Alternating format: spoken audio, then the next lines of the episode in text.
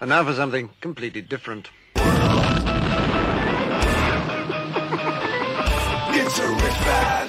Forget everything you've been told by others before. Get ready for the real deal, the full story, real talk about money, markets, life. Now, it's The Real Investment Show with Lance Roberts, presented by RIA Advisors.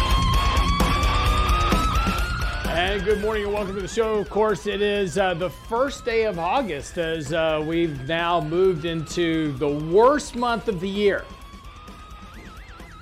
No, that's not meaning you have to go back to school. Although, if you ask my daughter over the weekend, she's already dreading it. She's she was in just dis- distress all weekend that school's getting ready to start in two weeks. Isn't she a senior this year? Uh, no, that's my youngest daughter. She's a freshman. I have Oh. two, I have two Oh. seniors and a freshman this year, and then of course my oldest is Right. now living in Germany. I can sympathize with the freshman. They're they're all moving through. Yes. So I see light at the end of the tunnel. Empty nester, yes. Big savings down the road coming up. Out of the house at 18, not my job anymore.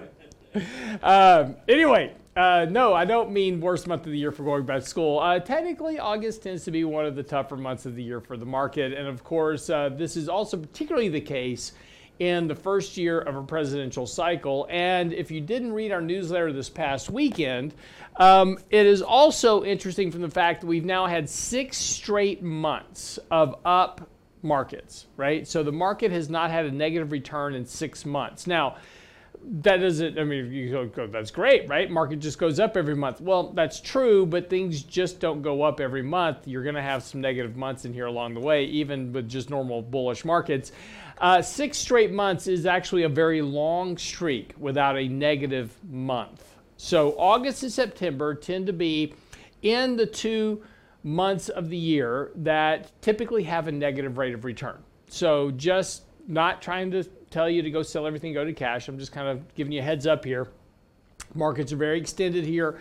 We've had a great run in the markets. Would not be surprising. We've talked about this before that you're going to have a little bit of a correction here at some point and just something to be aware of. Now, you know, the current trend that we have in the market look is fine at the moment. Uh, markets are going up. We talked about uh, uh, last weekend before last that we were back onto our money, money, money. I'll spit that out this morning. Money flow buy signal, right? Back on that signal. So that just that means that markets were more bullishly biased. And we said at that point though that markets didn't have a whole lot of upside, right? So and really not much has happened. Uh, after we bounced off the 50-day moving average and, and triggered that buy signal, um, basically markets really haven't done much. They just kind of went sideways last week. So again, I think you can expect a little bit more of just just this kind of sideways churn here for just a bit. Now, if we do start getting into, and we'll talk about this in just a few minutes, but you know, if we do start getting into some more negative news cycle here over the course of the next, you know, couple of weeks, there is risk to the downside. Look, we're very extended from the 50-day moving averages. We're very, very extended from the 200-day moving averages, and we have not had a correction of 5 to 10% in a very, very long stretch for the market. So my point is simply that, you know, just be careful. Low volatility, we talked about this last week on the show, even wrote an article on it talking about the next Minsky moment. Um, low volatility, what Hyman Minsky talked about is that periods of stability where there's very low volatility tends to lead to periods of higher volatility. Now, does that mean the market's going to crash? Absolutely not. It just means that you're going to have bigger potential drawdowns. That's all that means. So, just something to kind of pay attention to relative to your money. Now, what could happen here over the next couple of weeks in particular that might kind of disrupt the markets? Well, we've got a lot of negative news kind of coming through the cycle right now. It's been, kind of underneath the surface. Nobody's really paying much attention to it. GDP was reported on Friday. We'll talk a little bit about this this morning in the next segment. Uh, we, we have an article out this morning called The Grossly Defective Product. Um, GDP came out exceptionally weaker than expected. But Lance, it was 6.5% growth for the second quarter. Yes, it was, but it was expected to be 13.5%. So we had a tremendous drawdown on economic growth, the economy not growing nearly as strong as expected. Personal savings, personal spending all revised down in, in these revisions. So again, things not quite as exuberant as, you know, people have thought, at least or at this point, but they've run up prices in anticipation of these better than expected numbers, which didn't materialize. So this really puts markets at a much bigger valuation risk, particularly with earnings and sales going forward. But coming up this month in particular, over the weekend, COVID right? This is kind of the next Cold War potentially for the markets because COVID is now starting to rear its ugly head again. This is starting to put a little bit of pressure back on decision makers about potentially, you know, locking down activity. Uh, and, and I don't mean that necessarily from the from the standpoint of we're going to shut down the economy again, but if you start requiring mask mandates, these type of things, which is a very real possibility, at least in some states, probably not in Texas, but at least in some states, um, that's going to potentially limit outside activity, right? People are going to start to say, well, you know, maybe I won't take the risk. And so they make a decision not to go out, not to go to bars, not to go to restaurants, not to go to sporting events as we start to get back into football season here right around the corner. That could potentially start to reduce that activity. And again, just the decision making process of this virus as it's kind of kind of starting to come back up here again. Hey, you've got a vaccine, awesome. You can still get the Delta variant. So again, even if you're vaccinated, uh, as a good example, both of my wife's parents are vaccinated. They both have COVID right now. So again, just it, it, starts to make people think about well am i going to take the risk? Even if i'm vaccinated well i'll take the risk so i won't go out to a restaurant right? That's the type of potential that we could potentially see here as people make the decision not to take on activity and that also starts to limit potentially earnings growth expectations as we move into the last part of this year. Now there's some benefits to that as well. People move back to shopping online of course so there's always some beneficiaries uh, you know of any action. Of any action there's always a reaction so you always have to look for in the markets where that activity may shift to. So we may see activity shift back more towards Amazon, which got, you know, absolutely beaten up on Friday because of their earnings report. Maybe they get some of that activity back later this year. The other side of this, of course, is the eviction moratoriums. That's also something that uh, has not gotten a lot of press right now. It just happened over the weekend. But on Saturday, the eviction moratorium expired. Now, what does that mean? Well, for quite a few months now, um, individuals have not been able to legally be evicted from their house for not paying rent. All of a sudden, now that is no longer the case, and this potentially puts millions of individual Americans at risk of eviction because they haven't been making payments up to this point. Now, the question becomes of course, have they been saving all their stimulus money and doing other things with it, like buying AMC stock and GameStop uh, stock uh, instead of paying rent? Well, maybe that's the case, and maybe they'll all just kind of cough. Oh, it's like, oh yeah, my rent's due. Here it is. Here's six months worth of rent. Um, or is there going to be a shift of people being forced out of their rental properties um, into the marketplace? And that potentially has some economic ramification, not a tremendous amount, but it's something at least worth paying attention to. But it may very well lead. Now, one thing that we have talked about before is that I, if I was a landlord, look, there's a lot of Americans that own a rental property or two rental properties outside of their normal job, right? It's just kind of their additional income source. And, you know, there's a lot of Americans in this country that own these little rental properties just as additional income sources. And they've been tied up now for over a year, not collecting rent, still having to pay taxes and prices for homes right now are still very elevated. One thing we could see from this, and look, there's there's no guarantee here, but one thing we could see is a lot of Americans that got tied up into their houses, these rental properties that they were running over the last year, say, you know what, I'm just going to take the higher prices in the market, sell the property at these higher prices. That potentially has the ramification of starting to shoot up inventories available for sale at a time that prices are beginning to peak in, in home prices. So again, there's a lot of things that can come out of this, but it's worth watching and paying attention to, particularly if you're long a lot of real estate stocks, long a lot of the market stocks right now, particularly in the month of August. There's a whole collusion of events from bills to everything else, and we'll talk about that when we come back from the break. RealInvestmentAdvice.com.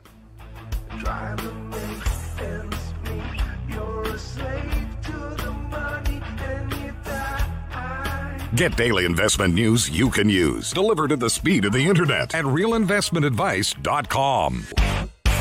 Everybody get up!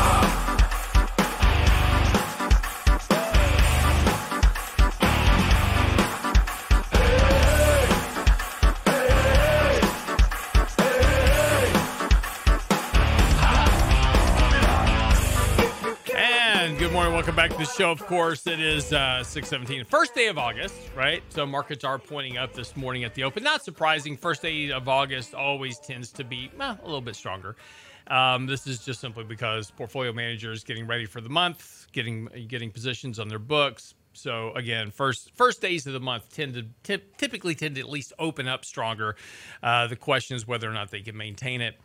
Um, but I did want to come back and talk a little bit about this whole issue of of COVID and what's happening with the pandemic and, and the economy because you know this is the big concern, right? Is is you've got literally almost 50% of the economy vaccinated. You got the other 50% that's not within margins of error here in terms of counting. Um, and so you kind of got this stalemate right right now between you know the vaccinated the unvaccinated. You've got a lot of political push to get people vaccinated. You've got a lot of, of other issues out there with people going i don't really want to be vaccinated. If you live in britain apparently you just identify as a trans vegan because that will allow you to, to not be vaccinated not sure how that is, but according to a story this morning, uh, revelation that half a million vegans in the UK could be prevented from having to take mandatory workplace vaccinations due to their beliefs being protected by employment law. Now, what employment law would protect a vegan? Well, vaccines are normally tested on animals. So if you're an ethical vegan, it violates your beliefs to be vaccinated because the vaccine was tested potentially, or should have been at least, uh, tested on animals first. So Well, it is it is being tested on animals. hu- humans, yes, that this is true. There's also there's also the whole violation of the Geneva Convention of testing vaccines on humans without going through animal testing first. But that's a whole different story for another day. Uh, but I did like this uh, tweet from Laurence Fox this morning. It says, "From this day forward, I self-identify as a trans vegan." Which means I will only eat plant based food and medium rare sirloin steaks, chicken, pork scratchings, and salami. So there you go. hot dogs should fall in there because I- basically hot dogs are not real food. I like they're the, menu. best. They're the best food on the planet, but don't really know what's in a hot dog. Don't want to know. Exactly. don't want to watch the sausage get made? Definitely don't watch a hot dog get made. Not sure what goes into that. Think that goes right up there with spam. Good stuff. Just don't want to know how it's made. Especially why does it live in a can for 100 years and it's okay to eat? We found cans of spam on the battleship Texas. I from would the, not. from the 1940s. Did anybody eat in it? Oh no, Why it's probably still good. Probably is, Did you find any Twinkies? but it's not. they didn't make those back. then. if they did, those would still be good. anyway, um, so you're talking, but as, as we kind of get into this, the, the point is, is that um, as we were talking about earlier, you know, the whole issue of this kind of COVID stalemate in the economy, of course, now with uh, vaccination rates kind of stalling here and infections rising. Um, the question is, is do people start making the decision to restrict activity in the economy? And that's going to be, you know, potentially problematic, especially with the more um, lofty expectations of economic growth through the end of this year, which is what stocks have been pricing in ever since the beginning of this year. We started out the beginning of this year with expectations of hugely strong economic growth this year. And that's what stocks have been pricing in. It's like, oh, well, if you've got, you know, economic growth of, you know, 14, 15%, whatever, right? You're going to have, you know, exceptionally strong economic uh, earnings growth so we can overpay for stocks and earnings will catch up. And that's kind of been the premise, but earnings have not really come in. Sorry, um, let me rephrase that. Economic growth has not come in nearly as strong as expected, which also means that earnings are likely to start disappointing after this quarter. Now, why is this quarter so different? Well, because you're comparing against a quarter last year where we actually shut down economic activity. So when you're looking at earnings growth on a year over year basis, yeah, this quarter was going to look fantastic because you had no activity hardly in second quarter of last year versus this year. Now, next quarter, now we're comparing against a quarter of 30% economic growth. So year over year comparisons are going to become much more challenging um, in terms of trying to support valuations where they are. But you know the important thing here is, is that if you we have an article out this morning on our website called a grossly defective product and kind of really going through this idea that you know when you're taking a look at, at GDP, how we report it, there's a lot of fallible measures to it. But most importantly, you know, estimates missed by a mile. Um, Atlanta Fed in April of this year thought that we were going to see economic growth of nearly 13.5%, came in at 6.5, which is even below their lowest estimate of 7.6. So, you know, really this whole, uh, you know, method of economic growth um, and how we're calculating it obviously is not capturing what's really happening in the economy and was overlooking a lot of the more obvious things, like a huge number of people sitting on the sidelines not working, um, collecting benefits, those type of things. So, again, that doesn't contribute to economic growth. It's actually a drag on economic growth ultimately. But you know, as we, you know, and and the important thing here is is again kind of looking at this on a historical perspective and start talking about the annual change of growth and this was the, the the one thing. Now, look, this year we're still going to have one of the stronger rates of economic growth going back to the 1990s, but it's substantially lower already than it was initially expected to be, and we're likely in this quarter have seen now the peak of economic growth for this year. So, first quarter of this year we saw about 6.1% economic growth. Quarter two was 6.35 we're likely to see about a three and a half percent growth rate in quarter three, and that's going to drop to around two, two and a half percent by the time we get to quarter four. Next year, we're going to drop back in that two percent growth range that we've been in really since the beginning of of the, since the financial crisis. Every year we just kind of chug out this two percent kind of growth rate, and that a lot of that has to do with the amount of debts, the deficits, you know, all this that, that we've got going on in the economy that's suppressing economic growth. And that's not going to change. The things that we're doing, you know, passing spending bills and, you know, $1.5 trillion infrastructure packages and and three and a half trillion dollar American rescue plans. It all sounds great on the surface, but it's all funded by debt and debt ultimately detracts from economic growth. So yeah, you get these little spurts in economic growth because you throw a lot of stimulus into the markets. That's great, but it's not sustainable. And if you take a look at what's happening with savings rates right now, take a look at what's happening with personal incomes, those are all dropping back to normal trends of subpar growth rates. And that's because now all that extra stimulus is, has been spent, right? It's been spent, run its way through the through the system, and now it's leaving. So personal savings rates are declining, disposable incomes are dropping as we see more of this kind of stimulus come out of the system. So without more checks and without more direct payments to households, it's going to be very hard to sustain the rate of growth economically that we saw in the first and second quarter of this year. Really, even even last year, we did almost you know five trillion dollars worth of stimulus last year you know that's just not sustainable going forward but but what we are left over with now is that great we had this big boom of economic growth that's awesome. Now we're stuck with the debt that has to be paid out over time. So you know it's all fun and games until the, the until the bill comes due right? And and this is always the problem. And this is this is the miss this is the the kind of the the mistake that politicians continue to, to repeat over and over again is that look we'll use debt to fund this and and create this activity. And that's fine. It creates a very short-term boost to economic activity. But when that when that little boost to economic activity is over you're left with the debt. It's kind of like going out and you know you don't have any money in the bank um, you have one credit card with you know with a, a bit of a balance on it. So you go out for the night. So you know what? Don't care anymore. Just go, we're going to go out and you go out to a really nice restaurant. And you have a $500 meal. You put it on the credit card. It's awesome. You go home, you feel great, you had a great time. It's awesome. You wake up the next morning and and well, the dinner's over, but you're still left with the credit card bill when it comes due.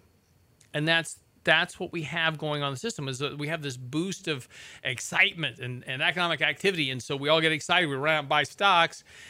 But we don't think about the consequence of what's coming which is going to be the hangover effect of all this debt that we're going to have to deal with and that's going to suppress ultimately economic growth rates and returns on capital et cetera. And so when we take a look at where we are in this kind of new new normal and this is what people really overlook to a tremendous degree is that if you look at the linear growth trend of the economy, so go back to 1947 when we first started tracking economic growth, and you take a look at the linear growth trend of the economy from 1947, it was growing at about 3.2% on an inflation adjusted rate. And that linear growth trend held solid until 2007. And then in 2007, we had the financial crisis, instituted all this debt spending, right? And so we did recover ultimately, but that linear growth trend dropped down to about 2.2% growth rate. Post the financial crisis, oh, sorry, post the COVID crisis, now we're going to get back. But the new trend of growth will be even lower than it was post the financial crisis. And that's just assuming we don't have another recession ever again. That we'll maintain this new lower rate of economic growth. But this is because of the debts and because of the deficits and the things we've gotten ourselves into. But see, we don't pay attention to these consequences of our actions. We just assume that, oh, we're back to 2% growth. We're good, right? 2% growth was never considered to be strong economic growth until post financial crisis. Prior to the financial crisis, 2% growth rates was considered pre recessionary. You had to be above 2% just to have escape velocity. Now we're just hoping to maintain 2% and calling that good enough. But it's not good enough. Take a look at what's happening with wealth inequality in the company, country, and you know exactly that it's not good enough. Be right back after the break. Boy,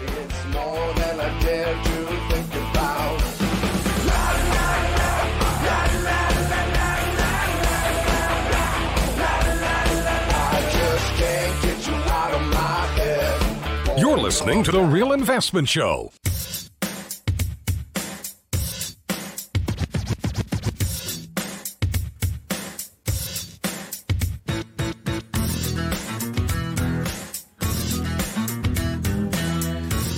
So you know that uh, for a while I've talked about the fact that I'm pretty convinced that Amazon and Google listen to our conversations. You know, either through our phones, computers, etc. Because you know, you go talk about something, and then some article or an ad pops up. There says, hey, is. Yeah. you know, I was just talking to my wife the other day about buying an RV. Totally joking. Now I'm getting ads everywhere about RVs for sale. I mean, my wife said if I ever buy an RV to make her drive around the country in retirement, that she'll divorce me in a minute. So, Not her idea of fun. guaranteed out. just joking, babe, if you're listening. Uh, but no, it's interesting. So we're just talking about COVID, right? So an article just pops up on Google this morning. Can masturbation boost your immune system to fight COVID? What? according to the sun right uh, people are the so people are looking for ways to boost their immune system right so um so they're looking to use immunity boosting supplements you know exercising more eating right now just by the way eating right exercising actually works to solve and to cure the most one of the two of the leading causes of death in the country, right? Obesity and cardiac failure, right? Not locking down. I'm just saying we're not locking down the house because people overeat, right? Just have to lock up the fridges. But Okay, I digress. Uh, immunity boosting write that down. immunity boosting supplements, exercising, eating healthy, reducing stress, and quitting smoking are some of the common strategies to boost the immune system. But according to the Sun, now masturbating could be added to the list. Apparently, it increases your immune system 45 minutes afterwards. The, two, the study shows that men had more white blood cells in their system. And here's the good news. Uh, Department of Medical Psychology, University Clinic of Essen, Germany. Right, these are the where the findings came from. Dr. Felix Gersh, he's a gynecologist and obstetrician who specializes in women health, said that chronic masturbation may not prevent COVID, but it certainly won't hurt you either. So there, there you go. See, this is what happens when you allow Google to listen to your conversations in the morning. That should not happen. And no telling what's going to pop up now. exactly. oh, look at here, ads for. Um, anyway, uh, Toys. seriously, back. Uh, so uh, this morning, Square. Uh, of course, this is Jack Dorsey's other company, right? So if you didn't know this, Jack Dorsey, who's the CEO of Twitter, also launched a company called Square. Square is a payment system and they have been both companies are publicly traded by the way but this morning he is making an acquisition or, or intending to make an acquisition of australia's afterpay for $29 billion now here's the interesting thing about this because i think it says a lot about where we are in the economy as a function.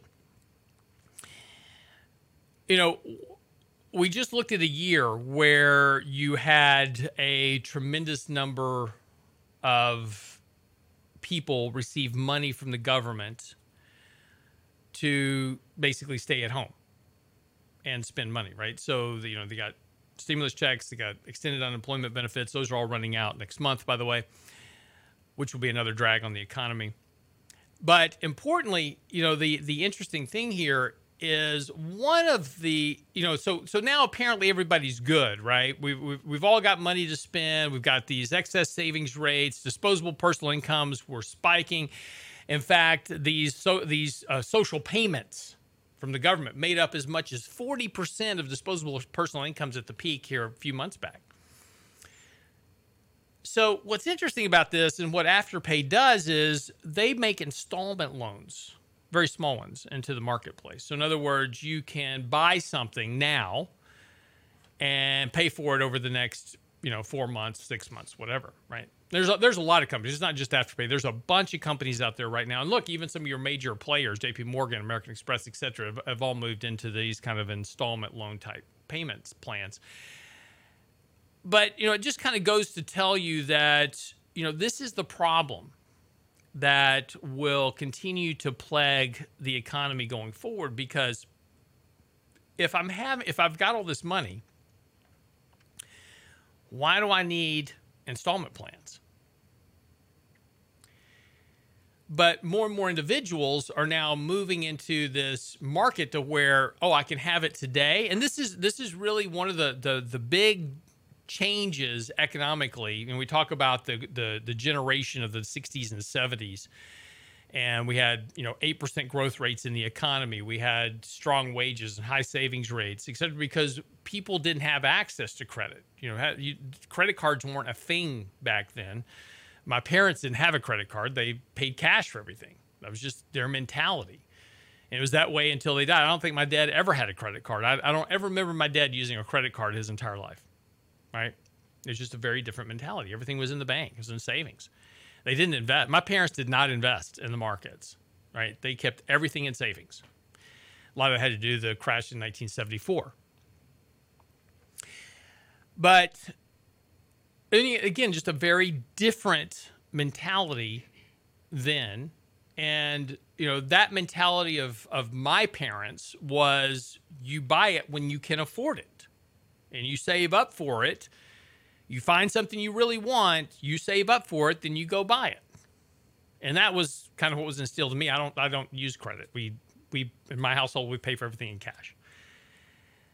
So you know, outside of a mortgage, right? My dad had a mortgage, I have a mortgage, but outside of that, we pay for cash. Right? It's just the way we were raised. It's just a, just a different mentality. And now today, we've got this whole attitude: is like, oh, I've got to have it now. I can't wait to save up for it. I've got to have the new iPhone. I've got to have, you know, the new this or the new that or the new computer, whatever it is. I got to have it today. I can't wait for it. I've got to have it today. Well, now these afterpay systems say, great, buy it today, and you can pay for it over the next four months, whatever, right? And so it allows people access to things. But, you know, this is all fine and dandy until you get into a situation where people can't make the payments. And of course, when we have a real recession, when we have a position to where the government's going to not bail everything out at some point, or choose not to bail you out, they may bail out the big banks, but they're not going to bail, you know, little guys out, then that becomes a problem. but again, it's just kind of more of this whole idea of, you know, when we talk about economic growth and we talk about how strong the economy is, well, is it really that strong if really the consumption that's driving the economy is all built upon a pull forward system, right? I'm spending money today I don't have, but I've got to pay for it in the future. So those payments eventually come due, right? The question is just when and what's the function. But again, you know, great. If I'm loaning, but here's the thing, right? So I'm loaning you money today. I'm saying, okay, do you want to go buy this? And so this is the way Afterpay works. I want you to think about this for a second because Afterpay has to make money. So, how does Afterpay make money? So, Afterpay says, look, if you buy something today and you can pay for it over the next four installments interest free, okay, great. They're not making any money on the money they just gave you. So, where do they make their money? They make their money when you miss a payment. Ah. So, what this whole plan is based on is late fees, which means that there's a tremendous number of people out there that take out these afterpay loans and miss payments. You know, back in uh, 2008, you probably don't remember this. Now it's, you know, because it was an eon ago at this point. 2000 after the financial crisis in 2008 and the housing market blew up the government stepped in and said hey we're going to help homeowners stay in their houses. We don't want homeowners to lose their houses. Now these were people that bought houses they couldn't afford. But now we came up with this great idea to lock people into the houses they couldn't afford instead of evicting you know saying hey look you can't afford that house. You need to file for you know bankruptcy turn you know mail the keys back into the mortgage uh, company and go find a job in a better state, you know, you live in Detroit where there's no work, you can now move to another state, find work, get yourself back on your feet. No, we didn't do that. We said, okay, tell you what we're going to do. You bought a house you can't afford, but we don't want the mortgage market and the bank, more importantly, the bank, heaven forbid the mortgage market company. We don't want the banks to have to take these houses back. So we're going to create these two programs called HAMP and HARP to keep you in that house. So we're going to refinance your mortgage for you at an ultra low rate, and we're going to try to get you set up so you can maintain that that house that you bought that you couldn't afford. You know, and the majority, the vast majority of those Hamp and Harp refinancings failed again. More government dollars wasted. But the important thing was is that people that were in Detroit where there was no work, they couldn't they they, they were locked into their house. Yeah, they refinanced their house but now they're locked into it in a city where they can't get a job. So, of course, they redefaulted. By the way, a lot of those houses are still in the books of banks that are marked as paid because we don't have mark to market anymore. Um, anyway, you know, I, I, think the what's interesting about the acquisition by Square is it tells you a lot about where we are in the economy. Probably be a good acquisition for Square. Gives them another revenue stream, gives them uh, an ability to add another service to their payment system. So, if, you know, I think the stock's gonna be down about 12 bucks this morning on the news, but uh, probably good for them long term in terms of acquisition. But I think it tells you a lot about the financial stability of the system as well. Be right back after the break.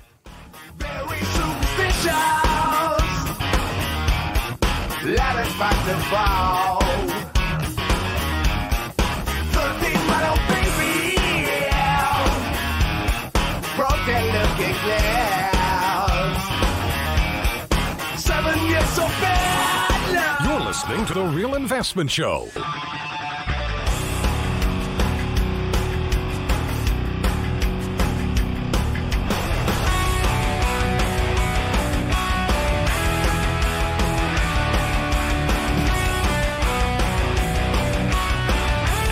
Welcome back to the show this morning. It is uh, 647 as we get ready to wrap up today's uh, Monday edition, first day of August edition of the Real Investment Show. It's been an interesting show this morning.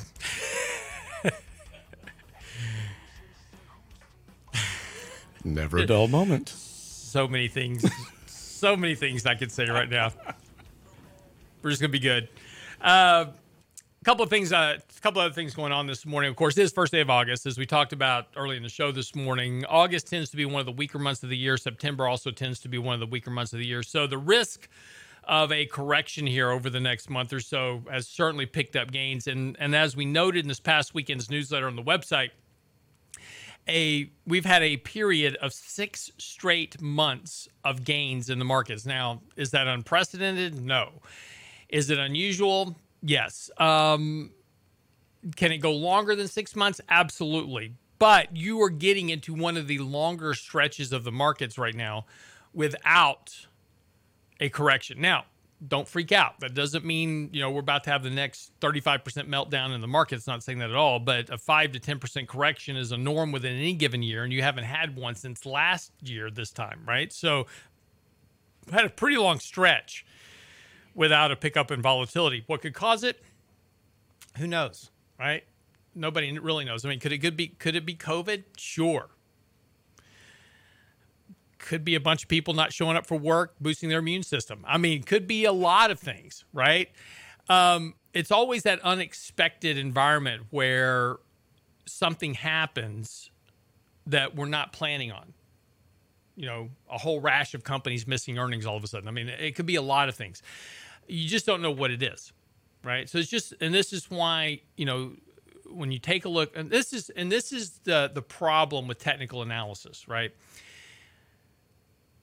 when people use technical analysis, they try it. They say, "Okay, I'm gonna I'm gonna use this thing of technical analysis," and you know, some guy on the radio said it always works. Nothing works 100% of the time. What works 100% of the time is sticking to a strategy that has a history of working more often than not. But just because something doesn't occur because you think it should occur, i.e., as an example, we've had six straight months of you know of a market being up. August usually is a negative month, has a track record of that. Should we have a correction this month? Possible. But just because it doesn't happen doesn't mean the analysis is broken. It just means that the markets are doing something abnormal.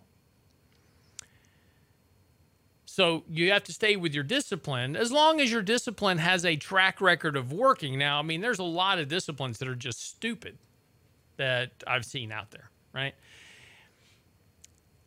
But in bull markets, a lot of things, even stupid strategies, work in a bull market. So again, it's important to to make sure your strategy has performed in both a good market and a bad market. But this is just kind of where we are. And again, just uh, again, with August, it's not uncommon to have a correction, just something to be aware of. Does that mean you should be in cash right now? No, that's not what it means. And the first day of August tends to be positive. First day of every month tends to be positive because it's just positioning for the month. People kind of loading up their books, getting ready for the month. So not surprising today's an update. But uh, interestingly enough, I, about uh, two three weeks ago i've you know I, t- I told y'all at the beginning of this year that i've got an experiment running on bitcoin and a couple of weeks ago when bitcoin was violating 30000 i was like okay i'm about to pull the plug on this this is stupid um, so i went to log into my account to sell it and i got locked out of my account and just because the password had expired and blah blah blah so I had to log back in and go through this whole re-verification process. And so this whole re-verification process took like two weeks to get straightened out. Yeah. Which is fortunate because I didn't get to sell my Bitcoin. Now it's up over 40,000. So, so the experiment still runs. I'll let it run through. Um, my goal is to let it run through the end of the year. We'll see if I make it. It's it's been so we're starting eight months now. So we're making some money. I mean, you know, we're making some money on the trade, but we'll see how this all works out. Because I started this on January the first, so we'll see uh, how the year turns out in terms of its movements. But uh, you know, as as again, you know, what Bitcoin really kind of represents is a shift of the speculative mentality. Um, you know, there for a while it was all about memes, meme stocks, right? AMC and GameStop, and that was in the headlines every day. And apparently, that's lost some some luster because uh, there was an interesting chart out this morning showing the number of mentions on Wall Street bets about AMC, which has basically gone away, and that kind of that whole push you know, AMC to the moon has faded and has kind of all shifted back towards cryptocurrency. And again, it's just this kind of goes back to that speculative mentality of the market. These speculators are just kind of popping around different areas of the market looking for opportunity and, you know, kind of piling into it. And, and Bitcoin was pretty beaten up and they all kind of piled back into that and have now run that price back up. And I, I'm presuming that probably over the next few weeks that we'll be talking about, oh, it's AMC again or GameStop or some other, you know, meme stock that has gotten the attention of online traders. Now, the one the one interesting about this though is that a big a, a lot of that speculative trading was really kind of pushed by you know both Robinhood, which was the online trading app, um, Wall Street Bets, which was the kind of the community hub website of of Reddit investors that were chasing a lot of these stocks and that was all combined with the shutdown of the economy because didn't have access to sports betting and you know all these stimulus checks. Had all this money needed something to do with it and i didn't have to pay rent so why not invest it into the markets right? Well all that's kind of reversing now. Rents are due stimulus checks are fading and you know the issue of the market may become a lot more challenging. You know, markets have, have while markets have kind of ground their way higher this year, it's been pretty it's been a pretty volatile run. I mean, it's been a lot of little dips along the way. It's been kind of slow. It's been a slow grind higher, and you know that kind of loses its luster when it's not fast money overnight. You're not making 20 or 30 percent overnight, right? So it's kind of losing its luster at this point. So you're starting to see the volume of trading dry up here a bit. You're starting to see some of that enthusiasm kind of back off here a bit. But again, still a lot of it out there. Don't mistake me. But again, right now, it all seems to be kind of migrating back towards Bitcoin, which just broke out of a big consolidation range that had been in really since going back to May when I started trying to sell my coin and couldn't. so it broke out to the upside. We'll see where it goes to from here. But again, just kind of goes back into this whole idea of of really kind of the markets and, and kind of where we are. Now, you know, uh, Fed Governor Lael Brainard, um, she's one of the Fed speaker, she suggested late on Friday that the central bank likely won't announce any bond purchasing tapering at Jackson Hole. That's also giving a lift to the markets this morning. Um, again, the what the Fed does is they trot out all these different Fed speakers to say contradicting things. And this just kind of keeps the market trying to guess, right? Is it, you know, are they gonna are they gonna announce taper? They're not gonna announce taper. And so they kind of float these little things out there to see how the market responds to it. So, you know, I'm you know, somebody comes out, one of the Fed speakers somebody says, Yeah, we're probably going to taper, and the market sells off. And then you get another Fed speaker right behind it and says, Oh, no, we're not going to taper at all. And then the market runs back up again. So it's just the Fed really trying to figure out the temperature of the markets, potentially what they can get away with. And I think that my personal opinion is I think that next month when we have, you know, Jackson, sorry, late August, I said next month, I'm still in July. Uh, later this month when we have Jackson Hole, um, I, I think that there's a real possibility that the Fed won't announce official taper, but they'll talk about the need to potentially taper as they start to approach full employment as we get in, you know inflation at target levels et cetera they'll start talking about talking about tapering and make it a more official process. And, and again we'll see what comes out uh, again but you know i think the the jobs report um, for july will be important that we'll see that later on this week we'll see how that that number is looking particularly for august as well. Um, when we get that in September, they'll tell us a lot. And I think really once, if we start to see employment improving a lot here, and and one of the reasons why we'll see employ employ and look over the next couple of months, we could see a fairly sharp jump in jobs because now that the eviction moratorium is off and unemployment benefits are running out, Google Google searches for job openings has spiked. Not surprising. So, you know, all these record job openings we have, a lot of people are going to be looking to fill those pretty quick. So I think we could see the next couple of months, we could see some fairly strong jobs numbers. That's not going to be that bullish for the markets because if you have fairly strong job numbers, then that's going to push the Fed more towards tapering than not. So strong jobs, not necessarily good for the markets, and that's one thing you'll just kind of want to pay attention to. Um, and again, just uh, pay attention to what's going on now with what's happening with these COVID cases and potentially, you know, more actions coming out of the government, or you know, are they going to shut down the economy? No, but I don't think they will. Definitely not in Texas, Arizona, those states for sure. But I think you'd very well see self-imposed lockdowns by individuals, which could impact economic growth and slow spending down and slow some of the other things down that we've been kind of basing earnings expectations on as well as, as we head into third quarter and fourth quarter this year. So, again, just things to kind of pay attention to here as we get into the new month. Um, but again, the risk of a correction here stands. So don't be overly aggressive here. Stay invested but just make sure you're managing your risk accordingly. If you have any questions, get by the website, need help, need a review, always happy to help you. RealInvestmentAdvice.com. Our latest newsletter is out as well. It's on the website now, realinvestmentadvice.com. We'll see you tomorrow. Always in rich world.